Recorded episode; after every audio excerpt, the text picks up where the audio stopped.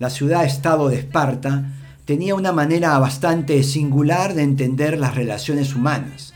Cuando los hombres elegían pareja, la conocían y si luego no correspondía a las expectativas, podían exigir una indemnización o multa.